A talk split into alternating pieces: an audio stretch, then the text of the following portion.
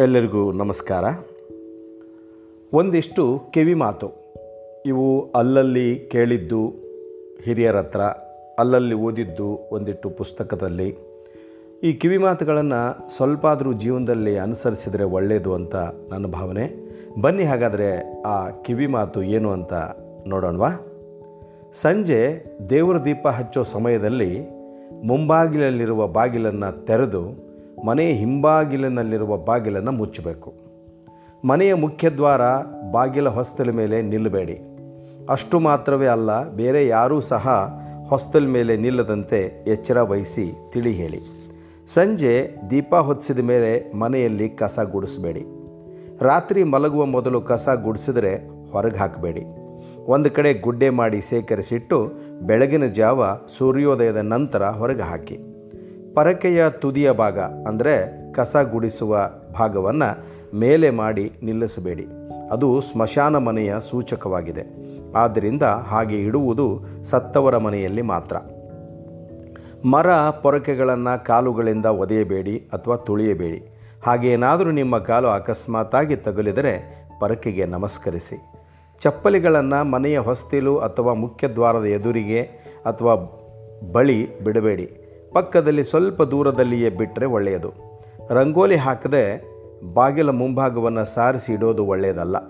ಯಾವುದಾದ್ರೂ ಒಂದು ಪುಟ್ಟ ರಂಗೋಲಿಯನ್ನಾದರೂ ಹಾಕಬೇಕು.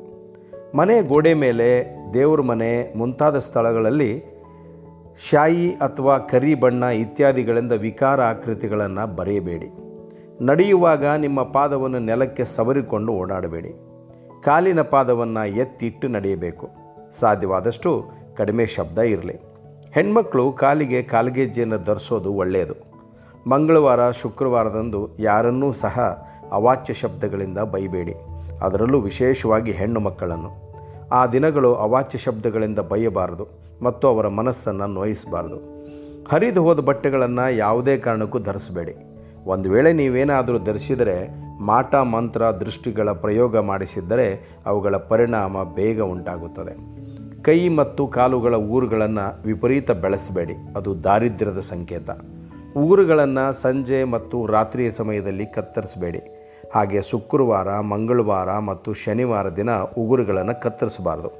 ಕತ್ತರಿಸಿದ ಉಗುರುಗಳನ್ನು ಮನೆಯಲ್ಲಿ ಎಲ್ಲೆಂದರಲ್ಲಿ ಎಸೆಯಬಾರದು. ಹಾಲನ್ನು ಚೆಲ್ಲಿದರೆ ತುಳ್ಕೊಂಡು ಓಡಾಡಬೇಡಿ. ಒಂದು ವಸ್ತ್ರವನ್ನು ತೆಗೆದುಕೊಂಡು ಕೈಗಳಿಂದ ಸ್ವಚ್ಛಗೊಳಿಸಬೇಕು. ಮನೆಯಲ್ಲಿ ಹೆಣ್ಣು ಮಕ್ಕಳು ಕೆದರಿದ ಕೂದಲನ್ನು ಬಿಟ್ಕೊಂಡು ಓಡಾಡಬಾರದು.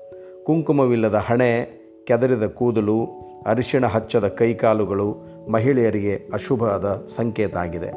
ಮುಸ್ಸಂಜೆ ಮತ್ತು ಸೂರ್ಯಾಸ್ತದ ಬಳಿಕ ತಲೆಯ ಕೂದಲನ್ನು ಬಾಚಬಾರದು. ಹಾಸಿಗೆ, ಸೋಫಾ, ಮಂಚದ ಮೇಲೆ ಕುಳಿತು ಧ್ಯಾನ ಪೂಜೆಗಳನ್ನು ಮಾಡಬೇಡಿ. ಅಂತಹವು ಯಾವ ಫಲವನ್ನು ನೀಡುವುದಿಲ್ಲ. ಸೂರ್ಯೋದಯಕ್ಕೆ ಮುಂಚಿತವಾಗಿ ಹಾಸಿಗೆಯಿಂದ ಏಳುವ ಅಭ್ಯಾಸ ಮಾಡಿಕೊಳ್ಳಿ. ಮುಸ್ಸಂಜೆ ವೇಳೆ ಮತ್ತು ಸೂರ್ಯೋದಯದ ಸಮಯದಲ್ಲಿ ಮಲಗಬೇಡಿ. ಹಾಗೆ ಮಾಡಿದರೆ ಅದು ದರಿದ್ರ ಲಕ್ಷ್ಮಿ ಮನೆಯಲ್ಲಿ ತಾಂಡವವಾಡುತ್ತಾಳೆ. ಸುಮಂಗಲಿಯರು ಬೈತಲೆಯಲ್ಲಿ ಯಾವಾಗಲೂ ಕುಂಕುಮ ಇರದೇ ಇರಬಾರದು. ಎರಡೂ ಕೈಗಳಿಂದಲೂ ತಲೆಯನ್ನು ಕೆರೆದುಕೊಳ್ಳಬಾರದು. ಯಾವುದೇ ಕಾರಣಕ್ಕೂ ಸಂಧ್ಯಾಕಾಲದಲ್ಲಿ ಕಣ್ಣಲ್ಲಿ ನೀರು ಹಾಕಬಾರದು.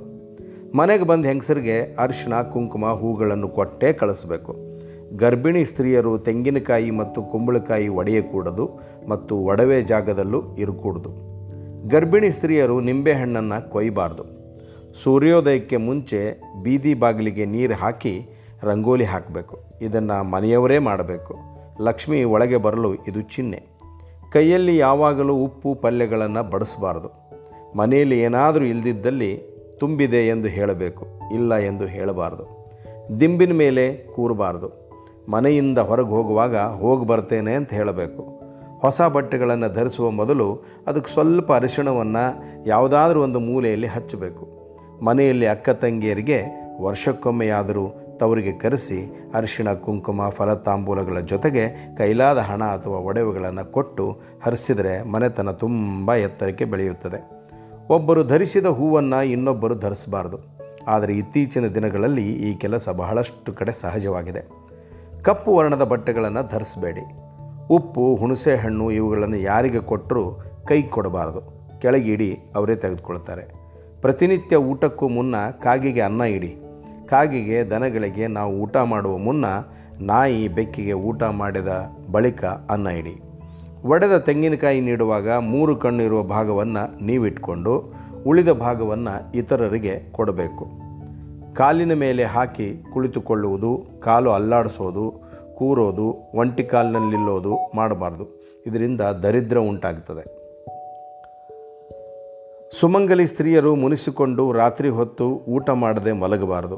ಹೂಗಳನ್ನು ಬಾಗಿಲು ಬಳಿ ಮಾರಾಟ ಮಾಡಲು ಬಂದಾಗ ಬೇಡ ಅನ್ನಬಾರ್ದು. ಅದಕ್ಕೆ ಬದಲಾಗಿ ನಾನು ತೆಗೆದುಕೊಳ್ತೇನೆ ಅಂತ ಹೇಳಬೇಕು. ಯಾವಾಗಲೂ ನಮ್ಮ ಬಾಯಲ್ಲಿ ಪೀಡೆ, ದರಿದ್ರ, ಶನಿ, ಕಷ್ಟ ಎಂಬ ಪದಗಳನ್ನು ಉಪಯೋಗಿಸಬಾರ್ದು. ಮನೆಯಲ್ಲಿ ಧೂಳು, ಕಸ, ಜೇಡರ ಬಲೆ ಕಟ್ಟುವುದು ದರಿದ್ರ. ಹತ್ತು ದಿನಗಳಿಗೆ ಒಮ್ಮೆ, ಮಂಗಳ ಅಥವಾ ಶುಕ್ರವಾರ ಅಲ್ಲದೆ ಬೇರೆ ದಿನಗಳಲ್ಲಿ ಧೂಳು, ಗೂಡುಗಳನ್ನು ತೆಗೆದು ಸ್ವಚ್ಛಗೊಳಿಸಬೇಕು. ಶ್ರಾದ್ದ ದಿನದಂದು ಮನೆಯ ಮುಂದೆ ರಂಗೋಲಿ ಹಾಕಬಾರ್ದು. ದಿಂಬಿನ ಕವರು, ಬೆಡ್ಶೀಟ್ಗಳನ್ನು ಆಗಾಗ ಒಗಿತಿರಬೇಕು ಇವುಗಳಲ್ಲಿ ನಮಗೆ ಗೊತ್ತಿಲ್ಲದ ಸೂಕ್ಷ್ಮ ಕ್ರಿಮಿಕೀಟಗಳು ಸಾಕಷ್ಟು ಇರುತ್ತವೆ. ಇದರಿಂದ ನಮಗೆ ಹಾನಿಯಾಗುತ್ತದೆ. ಒಳ್ಳೆಯ ಕೆಲಸಗಳನ್ನು ಶುಕ್ಲ ಪಕ್ಷದಿಂದ ಅಂದರೆ ಅಮಾವಾಸ್ಯೆಯಿಂದ ಹುಣ್ಣಿಮೆ ತನಕ ಮಾಡಬೇಕು. ಮಹಿಳೆಯರು ಸಂಜೆ ಹೊತ್ತು ತುಳಸಿ ಗಿಡದ ಬಳಿ ದೀಪ ಹಚ್ಚಿ ಪೂಜೆ ಮಾಡಿದರೆ ಒಳ್ಳೆಯದು. ಮಹಿಳೆಯರು ಯಾವಾಗಲೂ ಕೂದಲು ಬಿಟ್ಕೊಂಡಿರಬಾರ್ದು. ಇದು ಜ್ಯೇಷ್ಠಾದೇವಿ ಸ್ವರೂಪ. ಮನೆಯಲ್ಲಿ ಮಂಗಳ ಕಾರ್ಯಗಳು ನಡೆಯಲು ಇದು ವಿಘ್ನವಾಗುತ್ತದೆ. ಇಷ್ಟೊಂದು ವಿಷಯಗಳನ್ನು ನಾನು ಎಲ್ಲೋ ಓದಿದ, ಸಂಗ್ರಹಿಸಿದ ಮಾಹಿತಿಗಳನ್ನು ತಮ್ಮ ಮುಂದೆ ಈಗ ಹೇಳಿದ್ದೇನೆ. ಇದು ಸೂಕ್ತ ಅನಿಸಿದ್ರೆ ಪಾಲಿಸೋಣ. ನಮಸ್ಕಾರ.